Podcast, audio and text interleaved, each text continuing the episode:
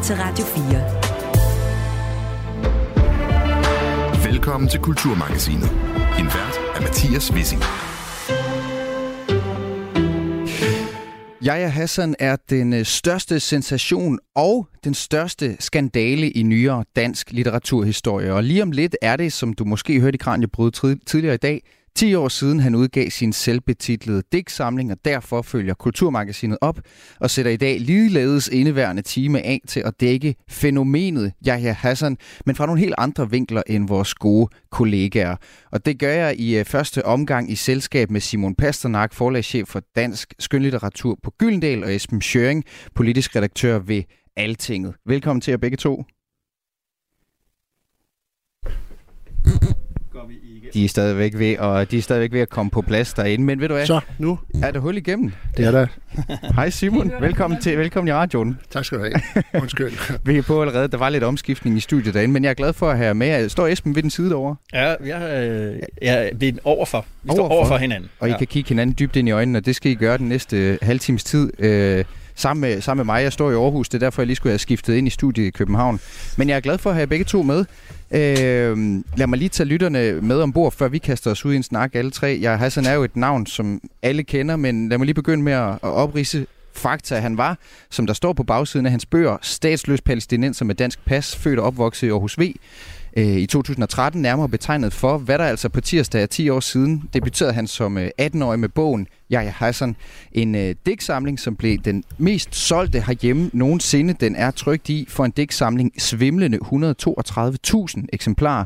Og digtene de øh, beretter ærligt om en opvækst med vold og svigt og kriminalitet. Og siden så fulgte en, en turbulent tid frem til udgivelsen af Yahya Hassan 2, en opfølger til debuten seks år senere.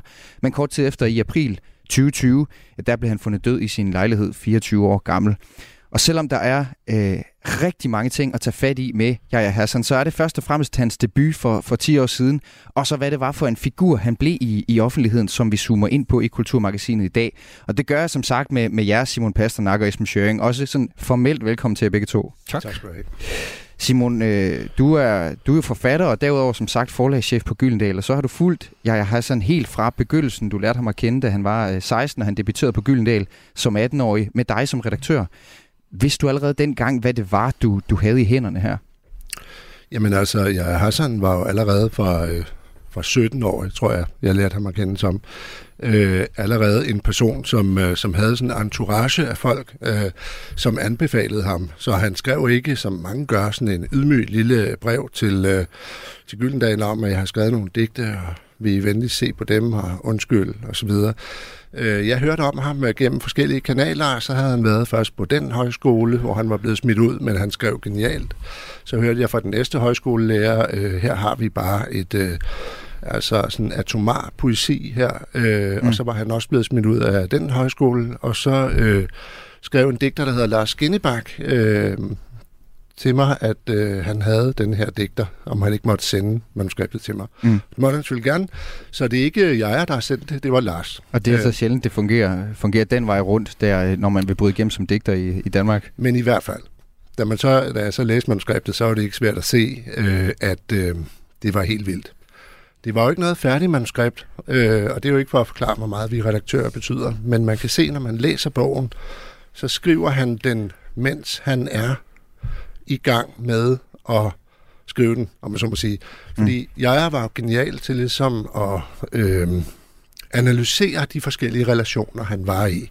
Og det vil sige, at den starter benhårdt med virkelig vold øh, derhjemme. Mm. Så kører han gennem hele det danske velfærdssamfund øh, med tæv og racisme og overgreb og også sin egen kriminalitet og råhed øh, og ender så øh, op i de øh, kulturelle lag, Mm. mm. som jo bare vil elske at have sådan en fyr, som Mm. mm. Mm. jeg har sådan, ikke? Men øh, hele vejen igennem, så kæmper han jo for sit eget sted, analyserer de magter, der er i samfundet, og giver dem en efter en fingeren. Og det, det, det er sjovt, at, at du netop fremlægger det. Alt det her, det står allerede i, øh, i etteren. Øh, jeg Hassan, altså, som, som kom der for, for snart 10 år siden. Og han har jo hele tiden sagt, jeg Hassan, det står alt sammen i min digte. øh, og, og, og medierne har hævet i ham, og vi har alle sammen vil snakke med ham om, han en relation til ham og det ene og andet. Han har hele tiden sagt, at det står i digtene. Og ikke desto mindre, så skal vi også snakke lidt om ham, om ham nu. Øh, men øh, lad os allerede nu bare opfordre til, at, at hvis man vil kende historien om jeg Hassan, så står det jo i hans, i hans to digtsamlinger. Øhm, det skal ikke holde os for lige at grave os lidt ned i det øh, her den kommende halvtimes tid øh, i, i jeres selskab. Esben Schøring, du står jo, øh, du står jo over for øh, Simon Pasternak, og du er, er med, fordi du som sagt er politisk redaktør på Alting, og dermed mm. ligesom har kendskab til det kapitel om, om jeg Hassan, der handler om dansk politik. Men du er også kendt med i filosofi, du er også forfatter, og du er også læser. Wow. Øhm, Lars Bugdal, øh, anmelder på Weekendavisen, han skrev øh, dengang bogen kom, at han havde ventet hele sit liv på en som jeg Hassan. øh, han skrevet med, altså med et digte, der var så radikalt anderledes og energisk end alt det, som var i forvejen. Mm. Kan du huske, hvad, hvad din reaktion var på den her debut?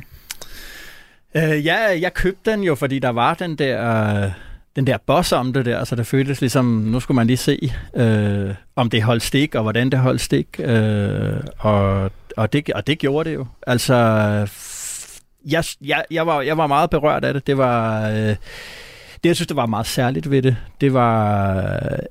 Altså, det helt særlige ved ham, synes jeg, det er, at han, at han tog et, øh, et, en type af dansk, indvandrerdansk, øh, som vi jo gerne opfatter som et, et øh, fejlbehæftet sprog, eller et reduceret sprog, og så fik han det til at sige noget, øh, som ville være meget svært at sige øh, ellers. Øh, jeg synes ikke bare, han lag, øh, aflagde sig den vidnesbyrd som, som øh, anden generation til indvandrere i, i, i Danmark. Jeg synes, det, blev, det, det var eksistentielt. Mm. Øh, det var det er eksistentialisme, det her, mm. Øh, mm. På, på bunden af det hele. Og, øh, og, og på den måde synes jeg, at han kom i dialog med en dansk litteraturtradition, som... Øh, som, øh, som, meget, som, som jeg i hvert fald ikke har stødt på mm. øh, sådan her øh, for nylig i, mm. i dansk litteratur. Og Simon Pasternak, nu er det 10 år siden, at han debuterede, og øh, du har kaldt det et flammeskrift af en poesi. Altså brænder det her, det her værk stadig, når man, når man samler det op? Ja, det synes jeg bestemt, det gør. Altså der er lidt før og efter øh, Jajas bog kom. Og det sker sådan en gang imellem i litteraturen. Jeg tror, det nærmeste, man kan sammenligne det med, at vi tager Andersens øh, debutsamling, Tryghedsnarkomaner, øh, øh, som øh, også i øvrigt øh, blev solgt helt ekstremt meget, fordi at øh, man fandt ud af, at her er der ligesom en anden måde at tale på. Her er noget, som vi øh, ikke plejer at tale om. Øh, der er et sprog, vi ikke har set før, der er en verden, vi ikke har set før. Mm. Øh, og den der måde ligesom at sige, nu skal vi radikalt tale om noget andet, det er ikke kun jer, der plejer, der plejer at tale, der skal tale om det, I plejer at tale om. Mm. Nu skal vi simpelthen åbne en verden for nogle helt andre ting, for et helt andet sprog, for nogle helt andre konflikter, for en helt anden verden. Mm. Og det er jo nok heller ikke for sjov, tænker jeg, at Vita Andersen skriver fra sådan et, et kvindesynspunkt, altså hvor meget man i øvrigt skal nedværdiges øh, som, som kvinde, fra man er lille til man øh, bliver voksen. Det er jo nok heller ikke tilfældigt, at jeg er som det eneste på sin meget knappe bagsidetekst skriver, øh, hvornår han er født, og så statsløs palæstinenser med dansk pas. Mm. Øh, fordi her er der ligesom en helt anden, øh, nogle helt andre konfliktflader, mm. øh, og der bliver talt fra et helt andet sted, end vi plejer. Det er mm. jo også den betydning, han har og har fået. Han har jo fået mange, der identificerer sig med ham. Øh, alle mulige slags forfattere, men også mange forfattere med anden etnisk herkomst, som siger, jamen, der er også plads til mig her. Det jeg siger, det jeg kommer fra, det mm. har også en betydning. Mm. Og i øvrigt, så skal I ikke definere, hvad man skal snakke om. Det vil vi selv gøre. Mm. Så derfor kan man sige, at der både er, fordi han er en så utrolig stærk forfatter, at der er et før og efter, men der er også sådan en hel det med at flytte samtalen et andet sted mm. hen og diskutere, hvad er litteratur i det hele taget. Det behøver vi måske ikke være enige om. Vi har ikke alle samme erfaringer, eller og så videre. Og det, det tror jeg ligesom er den, som, som er den store ting med jeg. Og så er det jo bare sådan, når man læser det. Jeg har selvfølgelig læst det mange gange, så der går der nogle år imellem, jeg læser det. Og det er stadigvæk lige karismatisk og hårdt og sjovt og afslørende og gribende og vildt. Mm. Øh, og det er det altså stadigvæk. Mm. Og, og kan vi ikke, øh, måske øh, Simon kan lokke dig til at læse lidt højt fra det digt, øh, han har skrevet, som, som øh, hedder øh, Langdigt, og som er i, øh, i hans debut. Øh, du holdt en tale til, til Gyldendals efterårsreception, hvor du kaldte det sidste øh, ord i Jaja Hassans debut, for det er måske det bedste digt i den vigtigste digtsamling de sidste 10 år. Øh, måske øh, vil du starte med at fortælle, hvorfor, hvorfor det her digt, Langdigt, er, øh, er så stærkt for dig at se, før du, før du giver sådan en lille smagsprøve fra det?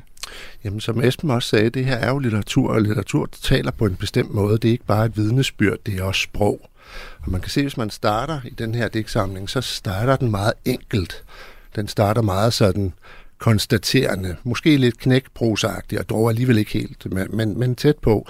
Og så bliver sproget mere og mere sådan øh, skræmmet og usammenhængende, øh, og, øh, og nægter ligesom at bruge de almindelige måder og pæne måder at tale på.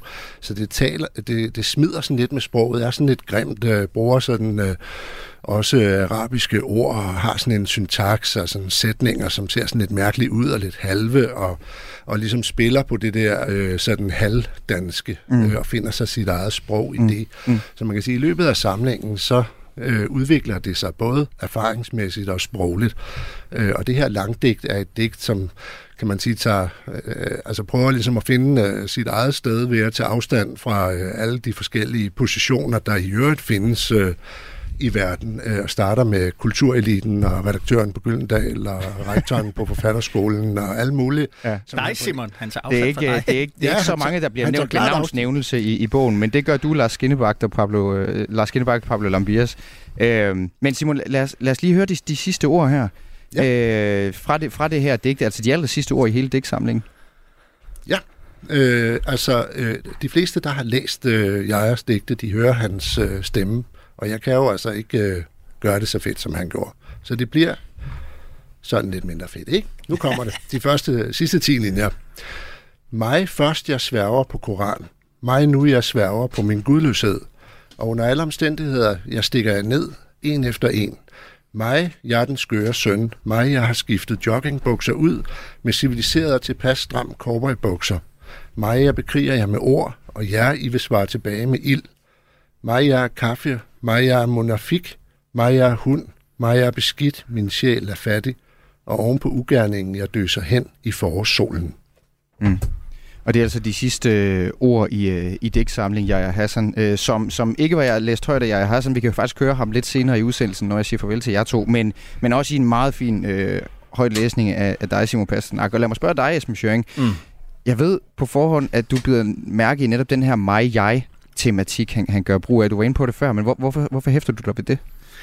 Ja, som jeg sagde før, så er det jo... Øh han nævner det også selv på et tidspunkt, det er jo, for, det er jo forkert grammatik, det er jo ikke sådan, man øh, er rigtig dansk, eller hvad man skulle sige, øh, udtaler sig, og det er, også sådan et, det er jo sådan et, et indvandrerdansk, og det er også en måde, det der mig-jeg noget, jeg har også hørt det, når jeg har boet i Frankrig og i Tyskland og sådan noget, det, det er, det, jeg tror, det er sådan en, en arabificering af, af, af, af, af det europæiske sprog af dansk. Men, men det er netop det der med, hvor vi før ligesom vil sige, at det er dårligt dansk, at det er, at det er, det er ikke den rigtige måde øh, at udtrykke sig på, så, var det jo, så gør han det jo til og hvad det hedder, øh, øh, han det til at sige noget, som er svært at sige. Det, der er svært at sige, øh, eller som er svært at rodfæste som en erfaring, øh, igen og igen gennem generationer, det er jo splittelsen i selvet, altså jeget og meget, der ikke, er, der ikke lapper øh, overens. Mm. Øh, og det, det, det spiller den jo på hele vejen igennem. Også når han slutter med det der, som Simon siger, kafir og munafik, det er jo mm. øh, muslimer, der tager afstand fra islam, øh, det er vantro, mm. øh, han passer ikke ind øh, nogen steder. Øh, den der kamp for at finde sin egen stemme er, er, er svært. Det er svært for alle mennesker ligesom, at blive sig selv jo.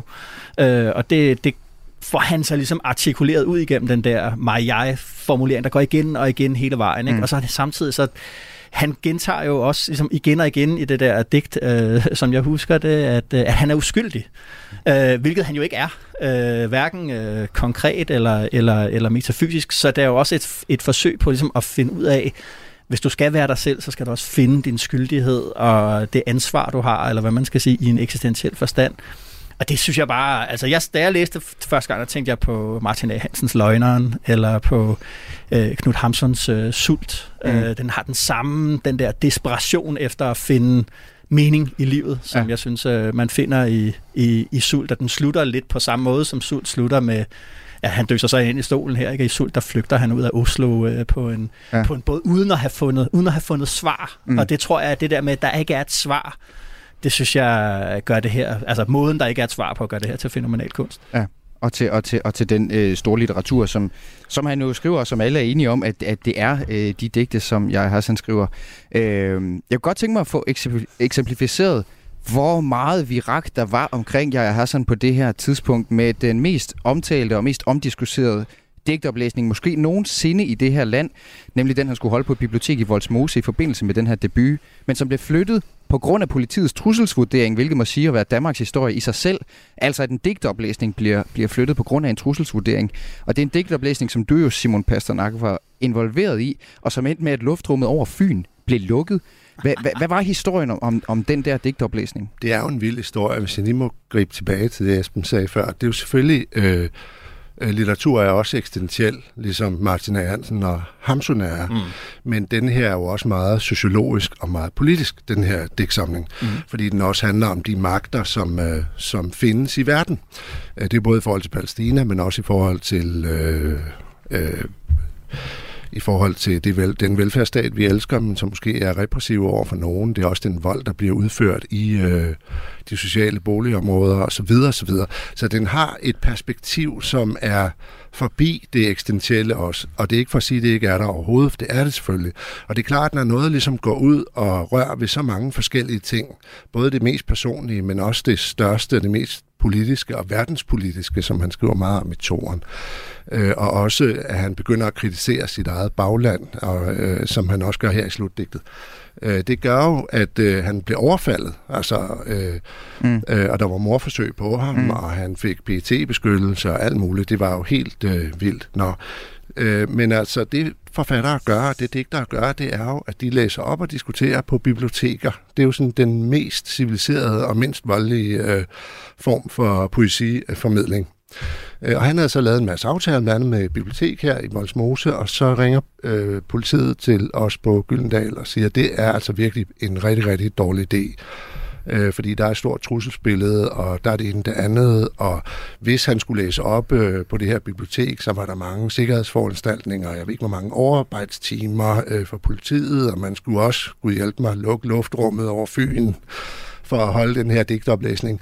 Øh, så deres bud var, øh, prøv at overtale jer til at øh, lade være med det. Ja, for hvorfor, ligesom, jo. hvorfor ligesom provokere folk. Og der må man jo bare sige, at det er jo Altså det kan man jo godt forstå. Altså der er jo masser af rationelle argumenter for det. Hvorfor ligesom provokere? Hvorfor bruge så mange mandskabstimer? Øh, hvorfor lukke luftrummet over Fyn? Men man kan jo også sige, at øh, forfattere skal jo sige sandheden, øh, og de skal jo passe på af samfundet. Det er jo samfundets opgave, at vi kan sige det, vi har lyst til. Øh, så øh, punkt et, øh, hvis vi havde sagt til jer, det synes vi er en dårlig idé, prøv at øh, læse op på øh, biblioteket i Roskilde i stedet for, øh, så havde han jo helt klart givet os fingeren. Mm. Øh, men vi var heller ikke enige i det, altså overhovedet. Mm. Øh, så vi, øh, vi sagde jo og svarede tilbage, at vi bliver nødt til at holde den øh, oplæsning, fordi man skal kunne sige, hvad man skal sige, hvor øh, som helst i det her land, ellers holder det jo ikke. Mm. Og så var der den her oplæsning. Jeg er faktisk ikke klar over, at den var blevet flyttet. Øh, altså, jeg ankom i hvert fald til Voldsmose. Det kan være, det ikke var biblioteket. Det var i hvert fald en kæmpe stor sal. Øh, med masser af politifolk mm. øh, og sikkerhedsforanstaltninger. Men skolen der i, i Voldsmose, så vidt jeg kunne læse mig op på. Det er men... du garanteret ret i. Men ikke desto mindre, det var der jo, øh, det var der jo i Voldsmose. Ja, og der vil jeg sige, at det var en relativt vild øh, digtoplæsning øh, og diskussion, vil jeg nok sige, fordi at øh, der, var, øh, der var tryk på. Mm. Og jeg, og jeg synes jo, en af de ting, som, som den historie handler om, det er også en kompromilløshed for jeg har. Sådan, jeg hæfter mig også meget ved, hvad jeg synes er en uforsonlighed. Øhm, og den der uforsonlighed, altså var den med til, Simon, også at gøre ham til så markant stemme i offentligheden, som han jo blev øh, allerede inden han udgav sin digtsamling, men jo især i tiden efter? Altså forfattere, de skal jo... Altså, uforsonlighed ved jeg egentlig ikke, om jeg synes, det er. Men forfattere skal jo sige sandheden. Altså, og den sandhed, der er for dem, om den er så eksistentiel, eller politisk, eller sociologisk, eller pædagogisk, eller moralsk, eller hvad det nu er. Og det han jo formidler i den her øh, digtsamling, det er, den verden, vi troede, vi gik rundt i, øh, den er altså gået i stykker, og det er kun et vi for nogen. Det kan være, det er et vi for mig og Esben, men det er jo ikke vi for jeg for eksempel. Mm. Og så kan man sige, det er jo det, han siger, øh, og det er jo den sådan offentlighed, jeg synes, at der er ved at åbne sig nu, at vi bliver nødt til at... Øh, vi bliver nødt til at øh, respektere hinandens forskellige udgangspunkter og tale fra. Der er ikke længere måske noget hegemoni eller nogen, der skal bestemme, hvad skal vi tale om. Vi er nødt til at åbne talen. For eksempel det jødiske og det palæstinensiske fylder jo enormt meget i den her bog. Øh, begge bøger faktisk. Øh, og han bruger... Øh, Han skriver et digt, øh, nu har han vokset op med øh, antisemitisme som fadermælk. Han er vokset op med palæstinensernes ynk, og han er øh, vokset op med jødernes ynk efter holocaust. Øh, og, øh, og det er jo ikke fordi, at man i litteraturen kan løse øh, den israelske palæstinensiske konflikt, men vi bliver nødt til at, at snakke om det, og snakke om de udgangspunkter, vi har, fordi vi lever i en verden, hvor vi går rundt øh, på de samme gader. Mm. Øh, og mm. det er jo det, han siger, hvordan kan der ligesom, hvordan kan der ligesom, øh, hvordan kan vi åbne op for måske ikke en samtale, men i hvert fald en realitet i, at vi lever i, i, i forskellige verdener, og der er ikke én, der har ret. Mm. Og e- Esben Schøring, du, du er politisk redaktør på Altinget, som sagt med, med svaghed for stor litteratur. Øh, han var jo udpeget som, som folketingskandidat senere hen. Jeg har sådan for Nationalpartiet, som dog aldrig blev, blev opstillingsberettet til valget i 2015. Men, mm. Og det skal vi høre om lidt, den der historie. Men for inden da, hvad blev øh, Jaja Hassan for en figur i dansk politik, da han udgav sin, sin debut øh, digtsamling her? Hvad var det for en, for en vogn, han blev spændt for? Øh, øh, mere eller mindre frivilligt? Jamen, altså, jeg tror, at, at hvis man skal have fat i det, der var hans sådan øh, positive øh, politiske bidrag, eller hvordan man skal udtrykke det, så er det jo, er han jo en del af en bevægelse, intellektuel politisk bevægelse, Øh, jeg, ikke, jeg ved ikke, om han, om han selv opfatter sig som en del af det, men som går tilbage til, øh, jeg vil nok sige, at Rune Lykkebergs kampen om sandhederne, den ændrer fundamentalt på, hvordan man øh, på sådan øh, i, i, i venstreorienteret, øh, centrum-venstreorienteret kredse ser på Dansk Folkeparti og ser på hele øh, værdikampen herunder udlændingepolitikken øh, og den forandring af udlændingepolitik, der foregår op igennem øh, nålerne. Man helt kort fortalt for, for Lykkeberg præciseret, hvordan at kulturradikalismen, centrum-venstre, havde sat sig på, øh, på et, et, et, et, øh, en definitionsmagt i, øh, i, i samfundet, og at udskamningen af Dansk Folkeparti og udskamningen af folk, der kunne tænkes at stemme på Dansk Folkeparti, var udtryk for, for, for et, en, en, en eller anden form for, for magtudøvelse. Mm. Øh, det den bog, det virke Lykkeberg havde på det tidspunkt, øh, forandrede meget høj grad, hvordan man ligesom så på Dansk Folkeparti, så på hele spørgsmålet om, om, øh, om det her med kan sige, kultur, øh, magt igennem kultur, magt igennem øh, uddannelse og social status. Og, og hvad er det så for en figur, som, som jeg har, som Jamen, kommer ind i det her? Det var jo på mange måder sådan en, en, en øh, hvad skal vi sige, øh, intravid debat øh, om, hvordan man forholdt sig til hinanden. Det, som jeg øh, blev, det var jo lige pludselig, var der så en af dem, vi kun talte om, der lige pludselig selv talte og tog, tog ordet, så at sige. Øh, og jo påviste, at øh, livet derude i ghettoen var af helvede til. Mm. Øh, og, øh, og, øh, og, og gjorde det på en måde, og det er derfor, jeg er glad for, at vi også startede ligesom over i den i kunstdelen af det, eller i litteraturdelen af det. Han gjorde det på en måde, der ikke kunne, det kunne ikke reduceres til et læserbrev. Det kunne ikke reduceres til en uh, hurtig kronik i, uh, i, i, i politikken. Det var noget, der ligesom står, apropos at vi står og taler om det her 10 år efter, uh, at en erfaring, som ikke kunne modsiges på en eller anden måde. Og det gjorde, at, at, at, at tror jeg, det rykkede meget ved, hvad man taler om, ikke mindst i kulturelle kredse, kunne tale om i kulturelle kredse, hvad der kunne åbnes for af, af, af erfaringer. Mm. Og på den måde, ligesom der var helt åbenlyst jo, at der i hans kølvand var en hel masse, der, der skrev, øh, unge folk med anden etnisk baggrund, der skrev om, hvordan de havde oplevet det. Mm, mm øh, mm. Og, og, og, og, og ligesom gav kød til en, til en, til en diskussion om, hvordan vi lever sammen som, og, som samfund. Og så opstod der jo sådan et, et ejendommeligt møde eller slægtskab øh, over, til, over til DF. De omfavnede ham jo virkelig som, som profil, som forfatter. Pia Kærsgaard, hun sagde kort efter debuten til Ekstrabladet, jeg synes, det er så dejligt, at der egentlig er nogen, der rører i gryden. Vi vil have mere af Jaja Hassan. Ja. Hvad blev han for en figur for Dansk Folkeparti? Fordi på det her tidspunkt dansk politik, der er Dansk mm. Folkeparti det største, de har en finger med i alt jo. Ja, Jamen altså, det var jo klart, at, at, at der var mange, der gerne ville have det, de selv sagde til at rime på det, Jaja Hassan øh, sagde, og ligesom tage hans popularitet og gøre til deres egen legitimitet. Øh, og han forsøgte jo også selv, øh, blandt andet via sit, øh, sit øh, kandidatur der for Nationalpartiet, ligesom at blande sig i den debat og komme med nogle, komme med nogle svar. Mm. Øh, og, og det synes jeg nu, det kan vi jo så diskutere, øh, Simon synes, at det, at det, social, det sociologiske og politiske ligger ud over det eksistentielle. Øh, jeg synes, det er omvendt, øh, fordi jeg synes, at det var, det var så ligesom en, altså der gjorde, almindeligt gjorde han sig selv. Det har noget helt, for mig, basic at gøre med, at den litteratur, den digtsamling handler om at sige noget med sin egen stemme, og politik handler altid om at tale på mere end sine egne vegne. Faktisk vil man gerne prøve at tale på så mange vegnes, på, på så manges vegne som overhovedet øh, muligt. Og det der med at komme med svar, altså jeg synes, at, at øh, det, det, det, det, det gik jo heller ikke. Altså det var jo en, en kikset politisk øh, indsats. Det øjeblik, han ligesom selv ja, det ville... han så selv ender i. Men ja, det er jo meget god, øh, hvis, hvis man må arbejde, det er jo, jo. meget sådan interessant og god skældning, om man taler med sin egen, eller man står for mange andres. Ja. Og det poesi kan jo lige præcis det. At her stiller man sig op og fortæller med sin egen stemme, med al den kompleksitet, der er i den, alle de ting og alle de modsætninger, som der var masser af mm-hmm. i jer selv. Øh, og politik skal selvfølgelig, skal selvfølgelig noget andet. Men altså, det var ikke for at sige, at, mm. øh, at øh, der ikke kan være noget, altså at det er en modsætning, men det er bare som om, at det er jo heller ikke kun eksistentielle digte, han laver, det var det Men, men, men så Simon, hvordan havde, øh, hvordan havde jeg Hassan med det, med den her omfavnelse, hvor alle i den offentlige debat i kølvandet på, at, øh, at han udkom med sin, øh, med sin debutdæksamling, vil have et stykke af, af Jaja Hassan? Jamen, altså, han sagde jo meget det, som øh, du startede med at sige. Det står i digtene. Læs digtene. Det er poesien, det handler om. Og det er jo også meget interessant, man sige, omfavning af, fra, fra Dansk Folkeparti øh, på den ene side, ja. Men jo også stigmatisering på den anden side. De gad jo ikke at, øh, og ligesom øh, øh, altså, associeres med en kriminel øh, indvandrer. Det sagde de jo øh, rigtig meget samtidig. Øh, og der var der også de kulturradikale, eller hvem det nu er, øh, omfavnet ham jo også at sige, her der har vi endelig en, en stemme, der taler fra stedet. Alle mm. vil jo gerne have en bid af ham, og det der er også gode ved det, det er jo, de har jo også ret. Altså, alle har jo ret, mm. og alle tager fejl fordi han siger jo rigtig mange ting på én gang. Mm. Og det er jo det, øh, digte kan, det er, at de kan jo godt sige, at tingene ikke hænger sammen. De kan jo godt fortælle os om en verden, der er gået i stykker. De kan godt fortælle os om at mene forskellige ting, eller være spændt ud mellem forskellige magter.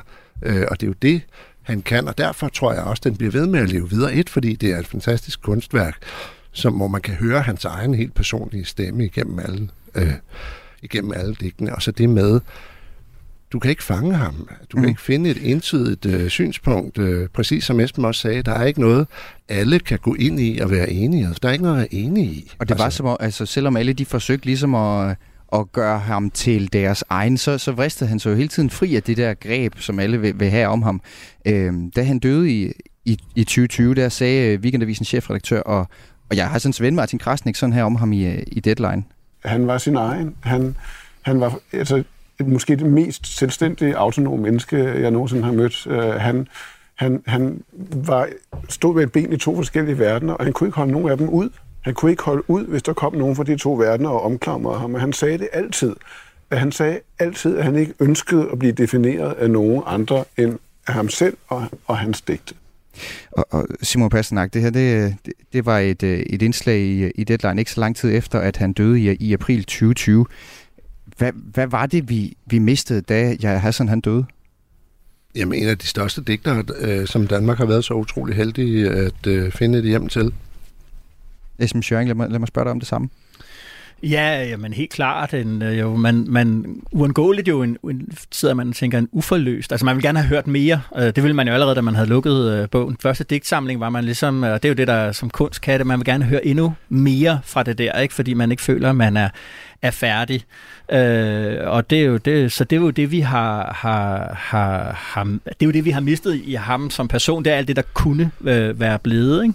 Mm. Øh, omvendt, så synes jeg ligesom, at, at det måske er bedre at spørge om, hvad det er, vi har, hvad det er, vi har fået egentlig. Ikke? Øh, og det er, mm. som Simon rigtig siger, øh, og det, det er jo den kunstneriske kvalitet, det er det her værk, det er ligesom sådan et, et bål, der står og brænder og brænder og brænder, og det holder ikke op med at brænde. Mm. Og øh, så må man også sige, at han har åbnet for et helt felt af folk, der pludselig synes, det er også okay, at jeg siger noget. Mm. Øh, så han har, øh, dels har vi fået, som du siger, helt inde i nogle fantastiske bøger. Vi har nok også fået, og vi har fået en ny litteratur. Men jeg synes faktisk, det er interessant det der, fordi her på programmet har vi også talt med, med Elisabeth Friis, lektor i, i litteraturvidenskab, om hvordan øh, jeg har sådan etnicitet og digterstatus også har gjort det her med, at altså haft en anden effekt, som er, at alle minoritetsetniske digter i Danmark siden på en eller anden måde er blevet sammenlignet med ham. Haidar Ansari, Mohammed Ayub, Alexander Nsoni, seneste Amina Elmi, som I jo, Simon, netop har, har udgivet på, på Gyldendal. Øh, noget, der faktisk ærger Elisabeth Friis, fordi de her digter, digtere dybest set ikke, ikke har noget med hinanden at gøre. Jeg kan lige prøve at høre, hvad hun siger i et kort klip her. Jeg kan ikke forestille mig, at det kan være særlig øh, rart, hvis man øh, er digter, som har en eller anden flersproglig baggrund, og så øh, skrive en bog, hvor man straks bliver sammenlignet med Jaja Hassan. Altså, det, det må være øh, røvirriterende for at sige det mm. øh, lige ud. Øhm, og det der med at sparke nogle døre ind, altså jeg tror, at de forfattere, der følger efter, øh, sparker deres egen dør ind egentlig. Simon Pasternak, hvad, hvad tænker du om det, Elisabeth Friis siger her? Jamen, jeg er både enig og, og, og uenig, fordi vi kan jo se, at, øh, at øh, for eksempel Heider Ansari eller Amina Elmi, de, de synes jo, jeg er en held, øh, og ligesom en, der er gået forud for dem. det er jo ikke men samtidig så er de jo ikke ham. Altså, og det er jo hele det, der er den enorme misforståelse, og som jeg også virkelig skulle bære, det var at være repræsentant for alt muligt. Og lige præcis også apropos det med det personlige over for det mere politiske, man er jo ikke repræsentant for andre end sig selv. Og de her forfattere, der følger efter, det er der sig selv. Og jo flere, der, der kommer, jo flere, der kommer og fortæller fra deres eget udgangspunkt, så er det jo selvfølgelig klart, at altså, der er jo ikke nogen, der mener, at Esben og mig skal mene det samme. Altså, det er jo fuldstændig til grin. Altså, og derfor handler det jo også om, få så mange mulige stemmer som muligt, og lad os øh, se, hvor mange forskellige udgangspunkter, der, der kan tales fra, fordi selvfølgelig mener man ikke det samme, eller er den samme, eller skal sammenlignes med Jaja Hassan, bare fordi man kommer med en anden etnisk baggrund. Mm. Og det har hun jo ret i, men ikke desto mindre, så sparkede han en dør ind. Ikke at døren er sparket ind, den skal sparkes ind hele tiden, men jeg tror bare, at, øh, at der ligger en klar fornemmelse af, øh, det sagde Heider Ansari jo også, da jeg læste hans digte, øh, fandt jeg ud af, okay, der er også nogen, som taler fra mit synspunkt. Mm. Det er jo ikke det samme som at sige, at han er den samme, eller minder mm. om ham. Mm. Men, men det er helt klart, at, at hvis alle dem, man hører på, alt det, man skal høre, hele den definitionsmagt, der findes, er lavet af nogen, som ikke overhovedet har noget udgangspunkt til fælles med en selv, så, øh, så bliver det jo også svært at, øh, at finde sin egen plads i det. Og jeg siger ikke, det er nemt nu. Jeg tror bare, at han har betydet meget for, at det rent faktisk kan lade sig gøre. Og også for at brede hele øh, altså det litterære felt ud. Altså det store å for jeg var jo, at han skulle mene alt muligt om alt muligt og være repræsentant for mm, mm. alle med anden etnisk baggrund, og det kan, det kan man jo ikke være, det skal man heller ikke være. Og den litterære, litterære arv efter Jeg Hassan er jo også øh, årsag til, at vi taler om ham i dag her 10 år efter, at hans øh, debutdigtsamling Jeg Hassan udkom. Simon Pasternak, forlagschef for, for Dansk Skønlitteratur på Gyldendal, og altså selv øh, øh, jeg Hassans øh, redaktør, Esben Bjerring, politisk redaktør ved øh, Schøring, undskyld, jeg kommer her, Esben Schøring, politisk redaktør ved Alting. Tak til begge to, fordi I var med i Kulturmagasinet. Selv tak. tak. Måtte. Lad os lige få demonstreret, hvordan øh, et af Jeg Hassans digte lyder fra hans egen mund, det første digt i hans debutdigtsamling, og også et af de bedst kendte, Barndom hedder det, hvor man kan høre og helt sikkert genkende den her meget særprægede stil, som passer godt til digtenes indhold. Det du hører, det er i et øh, arrangement af Jesper Mecklenburg.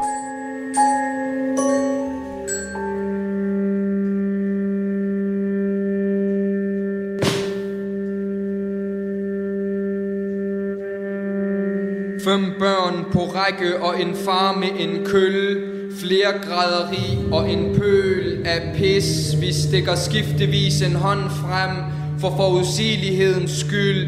Den der lyd, når slagene rammer søster Der hopper så hurtigt fra den ene fod til den anden. Pisset af et vandfald ned ad hendes ben. Først den ene hånd frem Så den anden. Går der for lang tid Rammer slagene vilkårligt. Et slag, et skrig, et tal 30 eller 40 til tider 50 Og et sidste slag i røven på vej ud af døren. Han tager bror i skuldrene, retter ham op Fortsætter med at slå og tælle. Jeg kigger ned og venter på, det bliver min tur. Mor smadrer tallerkener i opgangen Samtidig med at Al Jazeera TV transmitterer Hyperaktive bulldozer og fortørnede kropsdele Gazastriben i solskin Flag bliver brændt, hvis en sionist ikke anerkender vores eksistens. Hvis vi overhovedet eksisterer, når vi hikster angsten og smerten, når vi snapper efter vejret eller meningen. I skolen må vi ikke tale arabisk, derhjemme må vi ikke tale dansk. Et slag, et skrig, et tal. Vi fortsætter lidt i det spor i fortællingen om Jaja Hassan og hans digtsamlinger, som handler om, at det til synlædende er næsten uundgåeligt, at andre digtere med anden etnisk baggrund end dansk bliver læst i hans skygge, eller i hvert fald relateret til hans forfatterskab. Sidste år debuterede dansk-irakiske Haidar Ansari, øh, som vi talte om lige før. Og i den øh, sammenhæng, der draget flere anmeldere de her paralleller til Jaja Hassan. Jyllandsposten skrev, Haidar Ansari skriver i Jaja Hassans skygge, men overbeviser med sine coming-of-age-digte fra den nye etniske underklasse. Tidligere udkom digtsamlingen Barbar af dansk-somaliske Amina Elmi, hvor der ejendomligt nok stod sådan her i politikken. Jeg vil ikke nævne Jaja Hassan her, men jeg vil heller ikke ikke nævne Yahya Hassan. Den samme parallel er ligesom blevet trukket til navne som Mohammed Ayub, Alexander Nsoni og Naija Kilji. Inden udsendelsen der ringede min kollega Søren Berggren Toft til Elisabeth Fri, som vi hørte fra lige før. Øh, nu skal vi høre lidt mere for hende. Hun er fra hende. Hun er lektor i litteraturvidenskab på Lunds Universitet. Og Søren han spurgte hende, hvorfor de her paralleller åbenbart altid er nødvendige at trække.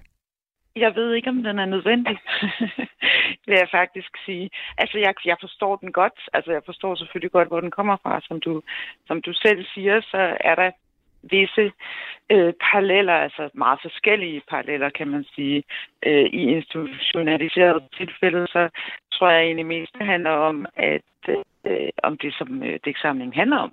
Altså, at den, den handler om øh, forskellige former for udsatte kriminelle øh, miljøer og sådan noget. Ikke?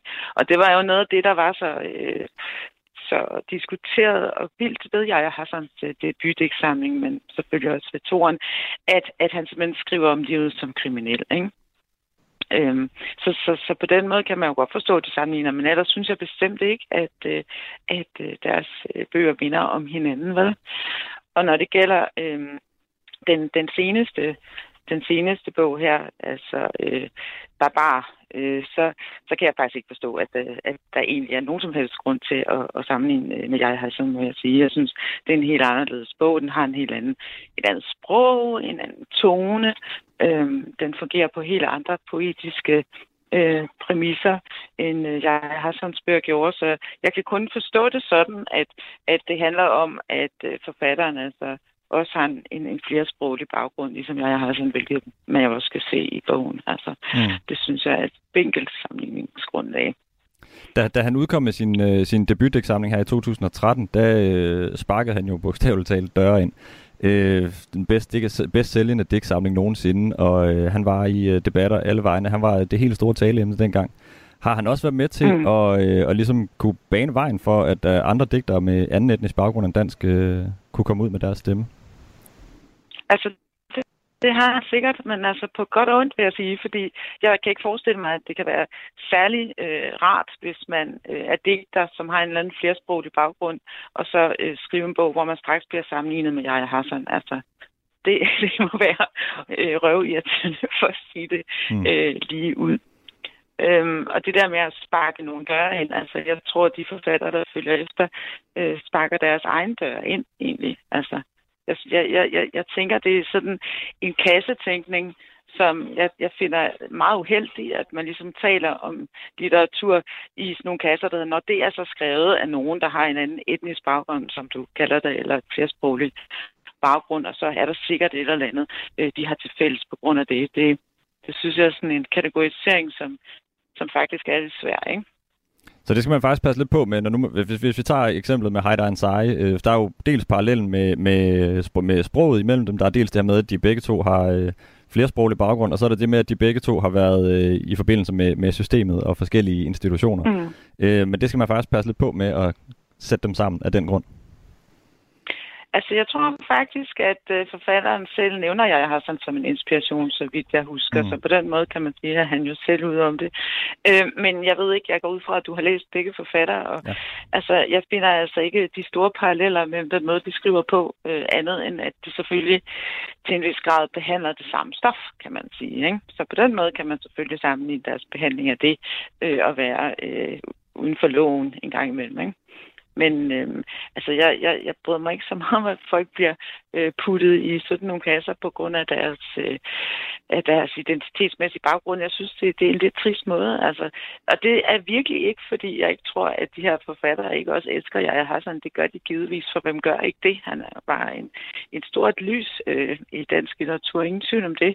Men altså, måske skal man bare prøve at glæde sig over, at der kommer nogle flere forfattere, så finde ud af, hvad de, hvad de ligesom har specifikt øh, at gøre og sige, ikke? i stedet for at Øhm, på en eller anden måde er det jo også sådan en lidt kommersiel ting. Du nævner selv, hvor ufattelig mange øh, bøger jeg og Hassan han solgte. Ikke? Så man kan også bruge det som sådan en form for, ja, så trækker vi det lige derhen, fordi se, du kunne godt lide Hassan, så skal du vel også læse det her. Ikke? Altså, der kan også være et element af, af et kommersielt interesse i det. Og det sagde altså Elisabeth Fris, lektor i uh, litteraturvidenskab ved Lunds Universitet, om hvad det er for et litterært solsystem, som er opstået omkring Yahya Hassan. Du lytter til Kulturmagasinet. Et af de billeder af Jaja Hassan, som formentlig vil stå stærkt i hukommelsen hos mange, det er taget foran synagogen på Krystalgade i København i marts 2015. To år efter han udgav den her debutdæksamling, som altså er 10 år siden. Øh, og i den anledning taler vi om Jaja Hassan i Kulturmagasinet i dag. En måned øh, før det her billede på syna- øh, øh foran synagogen på Krystalgade, der havde en øh, islamistisk terrorist angrebet en ytringsfrihedsdebat på Kulturhuset Krudtønden, inden han angreb netop synagogen på Krystalgade. To mennesker mistede livet uden, øh, for uden øh, terroristen selv ved den her lejlighed. En måned efter angrebet arrangerede en række organisationer en såkaldt fredsring rundt om øh, synagogen, hvor Jaja Hassan altså blev fotograferet arm i arm med daværende overrabiner Bent Melchior, hospitalsimamen Navid Baik og så Øslem Sekic, der er tidligere politiker og stifter organisationen Brobyggerne, som arbejder for at styrke den demokratiske samtale i Danmark. Inden udsendelsen der ringede min kollega Søren Berggren Toft til Øslem Sekic for at spørge, om Jaja Hassan var en god brobygger og få at få historien om, hvad der egentlig skete den dag i marts 2015 der var jo en fredsring omkring synagogen, fordi der var terrorangreb øh, i Danmark, hvor Dan Usan, som var frivillig, var blevet dræbt foran synagogen, og Finnørger, øh, der prøvede at stoppe øh, terroristen foran øh, Krutøn. Og i den anledning var der nogen, der havde taget initiativ til en fredsring, og jeg var der, og Bent Melcher var der, vi var rigtig mange, øh, der var der, men så kunne jeg pludselig se, at øh, lige over for gaden, altså Krystalgade er jo ikke særlig bred gade, Øh, og der, var, der, der stod en bag sådan en hvid varevogn med en fadøl i hånden og røg nogle smøger. Og så kunne jeg godt se, at det var Yahya. Og på det tidspunkt, der er han jo over det hele. Mm. Øhm, og, og så sagde jeg til Ben, se lige, hvem der står der. Så sagde han, hvorfor står han der? Så det ved jeg ikke, men nu må jeg lige gå over og få ham over. Så kiggede jeg derover. Så sagde jeg, kom nu, du skal da ikke stå her. Og så kiggede han på mig altså, med det mest største, virkelig undrende øjne. Øh, så sagde han, jeg skal lige øh, drikke min øl. Så sagde jeg, prøv her, det kan du altså gøre. Jeg bare tage den med. Jeg synes, du skal med over. Og inden han nåede at svare, så hiver jeg ham lidt i, øh, i ærmet, og så kommer han over, og så, øh, så siger jeg, du skal lige hilse på Bent. Og så øh, strækte han hånden ud, og så sagde han til Bent Bencham, Hassan, Hassan, ja, ja, Hassan. Så så Ben til ham, øh, Melchior, Bent Melchior. øh, og så kom Nevid Bag over øh, og holdt simpelthen begge hans øh, kinder med sine øh, hænder og sagde, hvor er det dejligt, du er her. Du skal vide, vi er ikke sure på dig. Og på det tidspunkt, der får han simpelthen så meget kritik i muslimske miljøer. Ja. Og, øh, og så stod vi ved siden af hinanden, og jeg holdt ham i hånden, og han havde iskolde hænder. Og så på et tidspunkt, så sagde jeg, hvad, altså, smiler du aldrig, eller hvad? Og, og så kiggede han på mig igen, og så smilte han. Og da han skulle starte til at gå, fordi så var fredskampen ligesom slut, så siger jeg, ej, hvor er det mærkeligt, sagde jeg. Så der, hvor jeg har rødder fra, så plejer man altså lige at give et kram øh, til de ældre kvinder. Og så vendte han sig om, kom tilbage, gav mig et kram. Så sagde jeg, og de ældre kvinder plejer at kysse de yngre. Og så kyssede han på begge kinder. Han var også en, der, han, som du siger, der i 2015, der var han over det hele. Og en af de sager, som han også markerede sig på, det var jo den palæstinensiske sag. Så hvilken betydning har det, at lige præcis han dukker op derinde foran Krystalgade, hvor der jo har været det her angreb, som er målrettet de her mennesker, fordi de er jøder? Altså, det betyder utrolig meget, at han dukkede op. Jeg synes, han var meget modig, fordi på det tidspunkt, øh, der var det altså ikke det palæstinensiske sag, der var det, der ligesom træk alle overskrifterne. Det var jo hans, øh, det synes jeg, helt berettet kritik i nogle muslimske miljøer, hvor der var social kontrol, hvor der var social bedrageri, hvor der var vold. Og det var jo ligesom det, der gjorde, at vreden mod ham var voldsom. Altså, øhm, og jeg synes også, at han blev misforstået. Altså, jeg, jeg synes ikke, folk rigtig lyttede til, hvad han sagde, fordi det var også en del af en sandhed. Mm. Men det der med, at han så dukker op velvidende, at det er nogle muslimer, der har taget initiativ til fredsringen, at han vælger at dukke op, det synes jeg var enormt modigt. Ikke i forhold til jøderne, fordi der var rigtig mange muslimer til stede den dag. At han gjorde det der, hvor der var mange muslimer og kom med ret ryg, og det synes jeg var faktisk enormt modigt. Og han blev i øvrigt også taget øh, utrolig positivt imod af, øh, af det jødiske miljø også, altså både overrabiner Bent Melcher tog imod ham, rabineren øh, ja, ja, Melcher, som i dag er overrabiner, tog imod mm. ham, og folk hilste. Og, og, så det var ret flot, at, at han kom. Jeg har et par klip, der, der illustrerer det her, øh, som jeg gerne vil prøve at spille for dig en gang. Fordi som sagt, så markerede han sig jo flere gange i Israel-Palæstina-debatten, som desværre ja, er, er højaktuel igen nu. Øh, jeg prøver lige at spille i første omgang et lille klip fra en tale, som han holdt i Deadline i 2014. Det er 20 sekunder. Prøv at lytte med her en gang. Da jeg rejste ind i Israel, spurgte en israelsk soldat, hvorfor jeg sympatiserer med palæstinenserne, og jeg svarede af samme grund, som jeg ville have sympatiseret med jøderne under krigen, og så lukkede han mig ind. Her i Danmark bliver jeg spurgt, om jeg sympatiserer med Hamas, og det gør jeg ikke af samme grund, som jeg heller ikke sympatiserer med den israelske højreorienterede militarisme. Og så er der et, øh, et andet klip her fra TV2. Det var fra den dag inden foran synagogen, øh, mm. efter terrorangrebet der i 2015 hvor blandt andre den 37-årige vagt Danusan, han blev dræbt. Og det her, det her det er et klip fra TV2, hvor øh, jeg Hassan, han taler med Danusans far. Der er lidt dårlig lyd, så jeg læser lige op bagefter, men, men prøv at lytte en gang. Ja. Vi støtter hinanden, og, og der er ikke nogen almindelige muslimer, der synes, det her er i orden. Så vi, øh, vi undskylder, hvad der er sket, og vi øh, støtter op om. Du skal ikke undskylde. Du skal ikke undskylde. Du skal være dig selv, og du skal blive ved med at være, som du er. Ja, Hassan han siger, at der er ikke nogen almindelige muslimer, der synes, at det her det er i orden, så vi undskylder, hvad der er sket. Hvor øh, Danusans far så svarer, at du skal ikke undskylde, du skal være dig selv og blive ved med at være, som du er.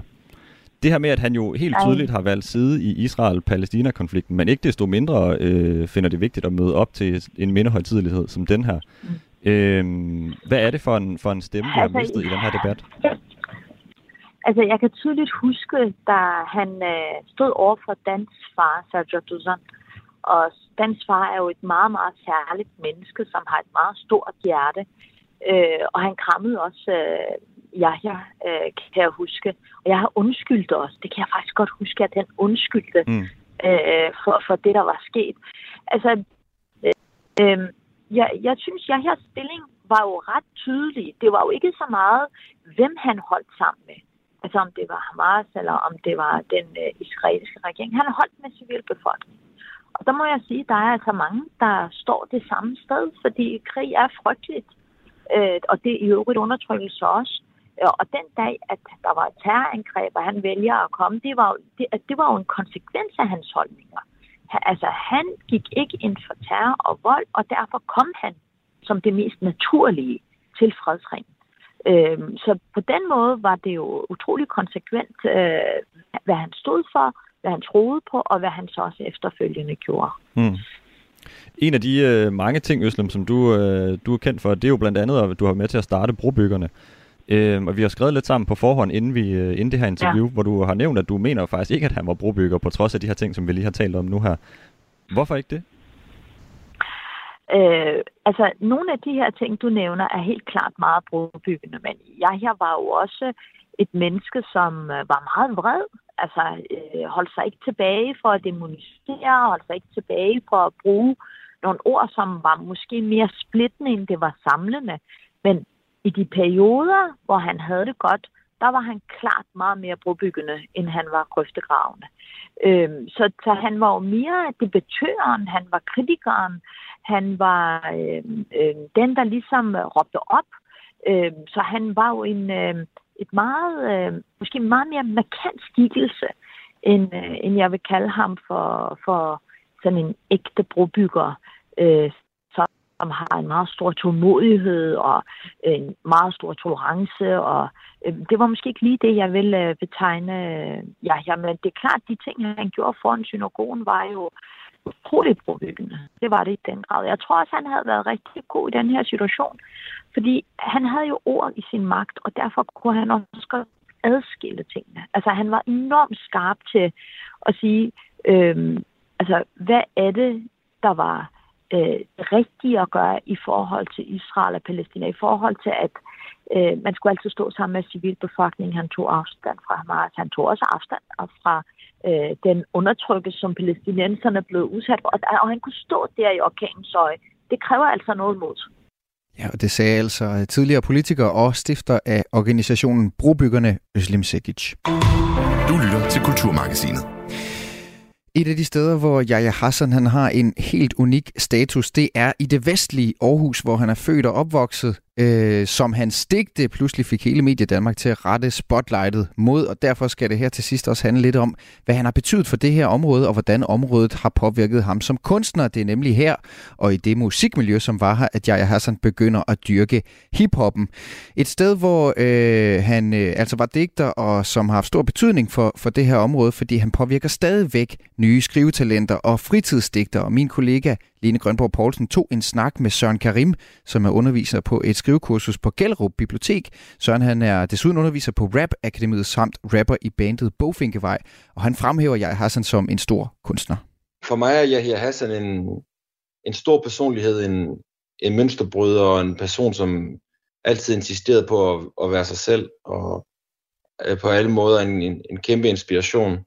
Øh, nu, nu er min baggrund jo, at jeg er rapper, jeg, jeg plejer at kalde ham den danske Tupac, fordi han, han havde så meget på hjerte, og skabt så meget røre, og havde den her uforlignelige karisma og energi. For mig er han en af de største digtere, fordi at blandt andet, altså tallene taler for sig selv, han var jo en af de bedste sælgende, men, men han gjorde også digtning populært blandt, blandt andet øh, blandt de unge, og jeg synes, det var imponerende, hvordan, hvem skulle have troet, at en poet ville blive en af de mest fulde personer på, på sociale medier. Og så også fordi, at, at, at han med de forudsætninger, han havde alligevel formået at skrive så gode og smukke digte i, i så ung en alder. Jeg har også mødt ham. Øh, jeg har desværre ikke været, været så heldig at undervise ham i rap, men, men det gjorde min kollega, og de fortalte om, at allerede dengang, da han kom ind ad, ind ad døren til studiet som, som 13-årig nede i, i kælderen i, øh, i, i Toveshøj, der, øh, der havde han en taske med fyldt med knavsgårdbøger og alt muligt mærkeligt, som de andre 13-årige overhovedet ikke havde. Og det var bare sådan, allerede på det tidspunkt kunne man mærke, at han var en helt særlig øh, karakter. Og du er skrivelærer på et kursus i Gellerup. Altså, hvordan oplever du her arven fra Jaja Hassan? Jamen, jeg mærker, at han har været med til at, at demokratisere det der med at skrive digte, og at vise over for, for, for dem, der ikke lige er vokset op i et akademisk hjem eller med intellektuelle forældre, at, at man stadig godt kan skrive poesi. Så på den måde har han banet vejen for en masse mennesker, som ikke lige troede, at det, det måske var noget for dem at skrive det. Og så, så kan jeg også mærke det i, i altså der er sådan nogle helt øh, lavpraktiske ting, som den måde, som folk læser op på. Altså der er noget med den her meget sådan kraftfulde, monotone oplæsningsteknik, som, som, øh, som ja, ja, Hassan han, han brugt. Altså det, den er også meget populær. Så i det hele taget, det er som om, at han har gjort en mere uformel sprogbrug, mere sådan øh, acceptabel de ting, du nævner her, det er sådan en eller anden form for formmæssig arv, kan man måske kalde det, men har han også haft en eller anden form for øh, tematisk påvirkning i forhold til, at man kan skrive digte om alle mulige forskellige ting? Ja, altså det er helt sikkert. Øh, en af de ting, han, han gjorde, det var, at han var utrolig ærlig i sine digte, og, og, og det er noget af det, som man kan mærke, at, øh, at kursisterne, de kursister, vi har i, i højere grad, tør at være virkelig ærlige, men så er der også noget med det der med at skrive om, om livet i ghettoen og så videre det er også nogle temaer, som, som er mere populære nu, kan man sige. Du er selv musiker, og øh, du har tidligere nævnt det her med, at øh, du kan mærke, at øh, jeg Hassan han kom fra hiphoppen. Altså, hvordan mærker man det i hans lyrik? Jeg synes, man mærker det i hans lyrik på den måde, at øh, man kan mærke det i hans eksplicite sprogbrug. Øh, han banner helt vildt meget, og han har masser af gadeslæng og den slags. Så synes jeg også, der er noget med sådan, rent formmæssigt, der er noget med med nogle rim og, og rytme, især i, i, øh, i hans senere dækning i toren. Mange af billederne er også meget sådan hip-hoppet, sådan lidt flashy på den måde. Og så ja, altså det, det er, at meget af hans poesi omhandler livet i en ghetto. Altså det er måske det mest klassiske hip-hop-tema overhovedet. Så også der kender ham fra, fra dengang, da han lavede rapmusik, vi kan i hvert fald sagtens genkende det i hans digte. Lød det her fra øh, Søren Karim. Og det bliver det sidste, vi når i Kulturmagasinet på øh, Radio 4 i dag. Det er slut. Det har handlet om øh, jeg jeg Hassan jo i anledning af, at det lige om lidt på tirsdag er 10 år siden, at han udgav sin debut, og det er et emne, som også vores gode kollegaer på Kranjebrud talte om tidligere i dag, og den podcast finder du samme sted som vores popper op om lidt, og det er enten i Radio 4's app eller de andre steder, hvor du benytter dig af en eller anden form for forskudt lytning. Kulturmagasinet er tilbage på øh, mandag, delvist i en anden boldgade. Det skal nemlig handle om den nye Taylor Swift-film, og jeg får et par ægte Swifties på besøg. Lene Grønborg Poulsen og Søren Berggren Toft, de var med til at lave øh, dagens udsendelse. Mit navn, det er Mathias Wissing. Om lidt så har min gode kollega Anders Hagen i fredagsmissionen besøg af retsmediciner Asser H. Thomsen. Det er på den anden side af nyhederne. Du har lyttet til en podcast fra Radio 4. Find flere episoder i vores app, eller der, hvor du lytter til podcast. Radio 4. Ikke så forudsigeligt.